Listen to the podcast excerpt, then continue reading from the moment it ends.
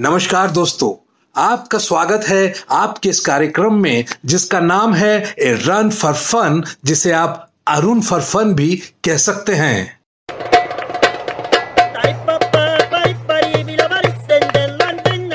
दोस्तों, हाजिर है हम इस हफ़्ते की फन और मस्ती की डोज के साथ। इस बीते हफ़्ते सबसे बड़ा इवेंट था राजस्थान में होने वाली दो बॉलीवुड स्टार्स की शादी। उस शादी में सुना है कि सिक्योरिटी कुछ इतनी टाइट थी कि वर और वधु, यानी कि विक्की और कैटरीना को भी अंदर जाने में खासी मुश्किल हुई।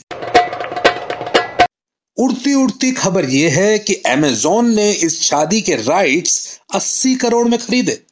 इस खबर से उत्साहित होकर कुछ इंसाइडर्स बता रहे हैं कि रणबीर और आलिया सोच रहे हैं कि वो अपनी शादी नेटफ्लिक्स पर करें। हो सकता है कि उनको कुछ बड़ा अमाउंट ऑफ़र हो जाए। इस शादी के बाद मेरे दोस्त फनी जॉनी का एक इनोसेंट सवाल था कि, सर जी, शादी के बाद लोग कैटरीना जी से कुशल मंगल पूछा करेंगे कि कौशल मंगल पूछा करेंगे? खैर साहब, उन दोनों को उनकी ये शादी बहुत बहुत मुबारक।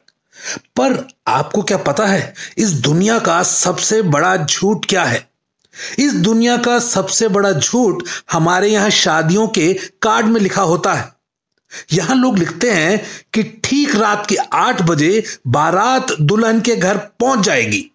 पर साहब, मजाल है कि बाराती नाचते गाते, पीते पिलाते, ट्रैफ़िक को रोकते रुकाते वहाँ रात को 10 या 11 बजे से पहले पहुँचे। बहुत खोजबीन के बाद यह पता चला है कि शादी के बाद पति पत्नी में जो लड़ाई होती है, उसकी मुख्य वजह विवाह करवाने वाला पंडित होता है। क्योंकि यही वो शख्स है जो फेरों के समय आग में घी डालता है। मेरा एक शादीशुदा दोस्त एक बार तांत्रिकों और तंत्र विद्या के चक्कर में पड़ गया। लेकिन कुछ दिनों के बाद उसने उसमें इंटरेस्ट लेना छोड़ दिया। मैंने जब पूछा कि क्या हुआ तो वो बोला, यार, इनके पास महिला वशीकरण के तो ढेरों उपाय हैं। लेकिन इनके पास पत्नी वशीकरण का एक भी उपाय नहीं है। एक बार एक ससुर ने दामाद को परेशान होते हुए खींच कर कहा, अरे दामाद बाबू, पिछले तीन साल में मेरी बेटी तीन बार माँ बन गई। ये बात क्या है?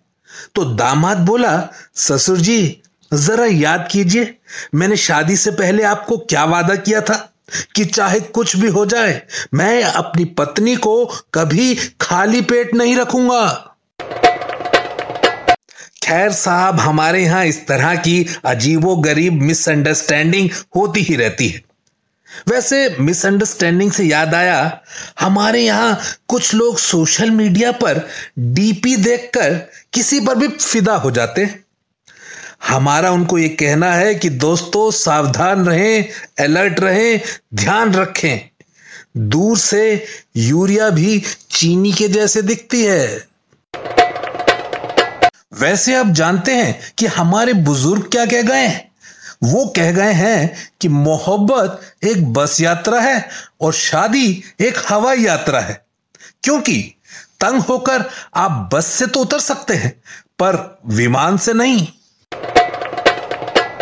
शादी के काफ़ी वर्षों के बाद एक पत्नी ने अपने पति से पूछा कि अगर मैं मर गई तो तुम क्या करोगे? तो पति बोला कि शायद मैं भी मर जाऊँगा। पत्नी बोली, वो क्यों? पति बोला कभी कभी ज़्यादा खुशी भी जानलेवा हो जाती है, डार्लिंग. एक बार एक व्यक्ति पुलिस स्टेशन में एफआईआर लिखवाने गया। और बोला, इंस्पेक्टर साहब, मेरे पड़ोसी की बीवी गुम हो गई है। आप प्लीज़ रिपोर्ट लिखिए और उसे जल्द से जल्द ढूंढ निकालिए। इंस्पेक्टर साहब बोले, अरे बीवी तो तेरे पड़ोसी की गायब हुई है ना तो तू क्यों आ गया रिपोर्ट लिखवाने? वो बंदा बोला, हुजूर, मुझसे उसकी खुशी देखी नहीं जा रही है।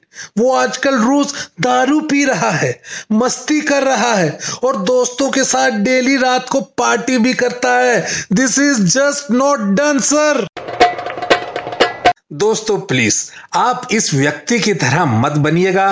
अपने पड़ोसी की खुशियों में खुशियाँ ढूंढिए।